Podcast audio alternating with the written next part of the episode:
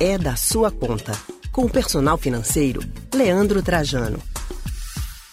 Chegou a hora de falar de dinheiro e hoje, com dúvida de ouvinte, Wanda de São Lourenço da Mata, ela mandou a seguinte pergunta. Eu e o meu marido vendemos um carro que estava parado para quitar um que compramos para ele fazer trabalho de Uber. Quitamos o carro. Não entendemos de investimento, mas às vezes me pergunto se fizemos o certo. Poderíamos estar com esse dinheiro em conta? Este assunto é da sua conta, por isso a gente conversa agora com o personal financeiro Leandro Trajano. Boa tarde, Leandro.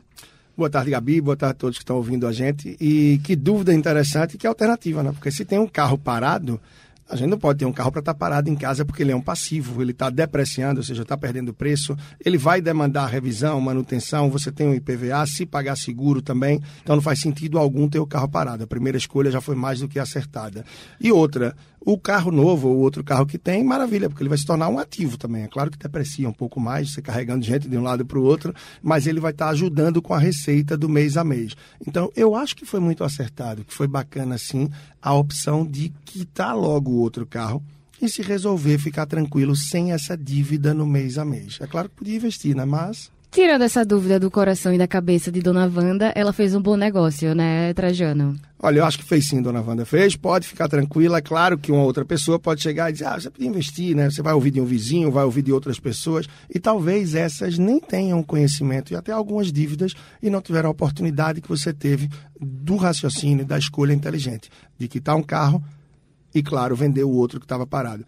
Podia investir, mas muito provavelmente a rentabilidade que você ia ter no investimento podia ser que não batesse os juros do que você está pagando para financiar o carro aí. O carro que tem, enfim, a, a, condição do que você fez. E outra questão, esse dinheiro que podia estar tá voando na conta, já já vocês podiam tomar algumas decisões diferentes aí, né? Uma viagenzinha, é uma festa, alguma coisa que queriam fazer diferente, não sei, um filho um familiar que estava precisando e sabendo que vocês venderam um carro, o coração podia apertar um pouco e esse dinheiro ser ali disponibilizado para eles. Ou seja, tantas situações que podiam acontecer que de repente o dinheiro podia ter uma parte dele que nem ia estar investido e tão pouco ia servir para dizer sim, tem um carro quitado, o outro já não tenho mais, e o que entra a gente está produzindo aí com o serviço de aplicativo e tantas coisas mais. Então foi sim uma boa escolha. E claro, não tem conhecimento de investimentos, é bom pouco a pouco ir abrindo a mente, pesquisando um pouco sobre isso. É o que eu falo para muita gente. Usar o Google, usar o YouTube não só para lazer e para as curiosidades e fofocas que tem, mas em alguns momentos também para fazer algumas pesquisas que podem contribuir um pouco mais com isso. E uma dica final quanto a esse ponto: Tesouro Selic é uma ótima alternativa para quem está com dinheirinho sobrando e que pode ser que precise a qualquer momento. Não é tão difícil investir lá e pesquisando um pouquinho mais, para não ficar tão longo aqui, você vai ver como pode fazer isso no seu próprio banco ou em qualquer outra corretora aí que é fácil abrir a conta pelo próprio celular. Dívida tira o sono, mas dúvida também. Dona Wanda vai dormir tranquila agora. Maravilha. Trazendo esse exemplo para os ouvintes, quando a gente tem essa oportunidade de pegar um dinheiro bom, mas aí a gente tem uma dívida grande, qual a melhor alternativa? O que é a melhor coisa a se fazer? Pagar a dívida ou investir esse dinheiro e pagar a dívida devagarinho ou pegar esse dinheiro e pagar uma dívida à vista, porque às vezes você consegue negociar um bom desconto, né, Trajano? É, tem sim essa possibilidade. Sempre que tem uma dívida e você recebeu um dinheiro extra, você tem a possibilidade de, antecipando as parcelas, conseguir diminuir aí os juros dela. Afinal, você não vai estar pagando em 12, 24, 36 meses. Então, não chega lá para quitar de qualquer forma. Procura negociar, ver o que é possível fazer. E também, a depender da situação, uh, se tem mais de uma dívida, procura quitar primeiro aquela que tem juros maiores. Porque tem gente que fala, ah, eu vou quitar essa daqui porque só falta seis parcelas. E de repente isso era um empréstimo que você tinha com 1% de juros ao mês. A outra, faltavam 24 parcelas, mas o juros estava em 4%. Então, por mais que você ainda fique com as duas dívidas, mas são dívidas de pesos bem diferentes. Então, ser inteligente, criterioso, na hora que tem um dinheirinho extra aí para quitar a dívida, é bem importante para tentar ir tampando esse buraco aí aos poucos. Agora, também, se o dinheiro que recebeu não for suficiente para quitar a dívida e no mês a mês você não vai ter fôlego para continuar, talvez seja melhor repensar, porque você vai estar enxugando gelo, entende? Estou devendo 10 mil, tenho três aqui já não estava pagando e não vou conseguir pagar no mês a mês. Não vai adiantar muito você reduzir dos 10 para vale 7. Não vale abater, não, essa Termina não valendo a pena, infelizmente. Ou entra logo para torar, vamos dizer, para resolver o negócio mesmo, ou reflete um pouquinho, vai com calma, para não terminar perdendo esse dinheiro e continuando com a dívida se multiplicando devido aos juros. Vale a pena negociar, né? Ir pessoalmente, procurar se informar, porque é tudo muito burocrático, às vezes a gente acaba deixando de lado, mas é. se você insistir um pouquinho, de repente você consegue uma coisa legal, né? É, isso é bem importante, porque assim, a gente quer uma coisa mais fácil. E o mais fácil é usar o cartão de crédito, que é um crédito que você tem.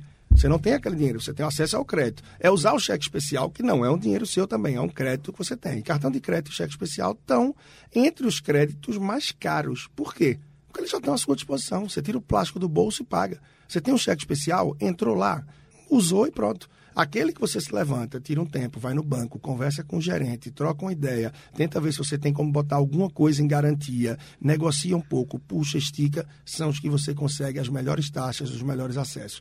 E não se limite só à instituição financeira que você é cliente. De repente, tenta em uma outra também. Poxa, mas eu nem sou cliente de lá, como é que eles vão me dar condições melhores? Muitas vezes dão, porque você tem um bom perfil e eles querem que você seja cliente. E a forma de abrir porta é concedendo crédito.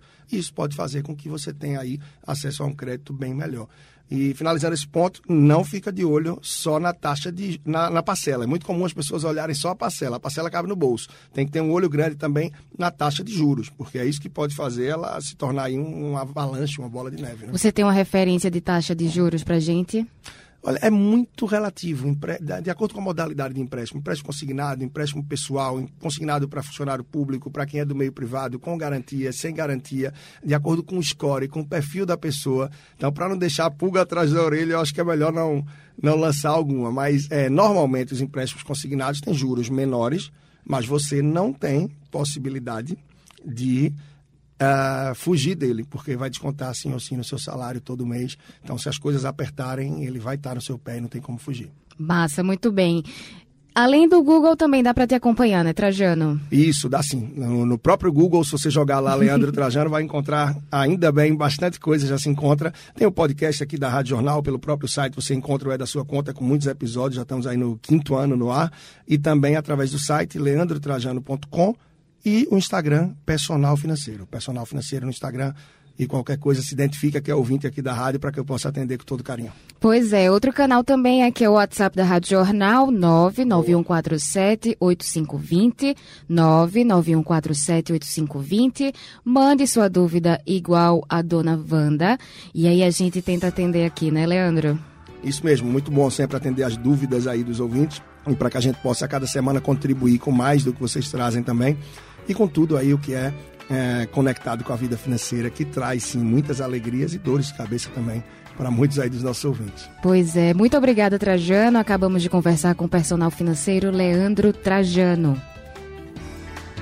Então aí, dicas e orientações valiosas, hein? Obrigada, Leandro Trajano. Obrigada também a Gabriela Bento.